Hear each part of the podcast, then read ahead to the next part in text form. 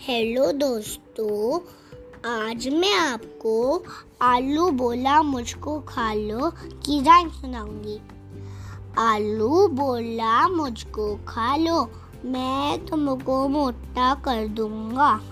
पालक बोली मुझको खा लो मैं तुम में ताकत भर दूँगी।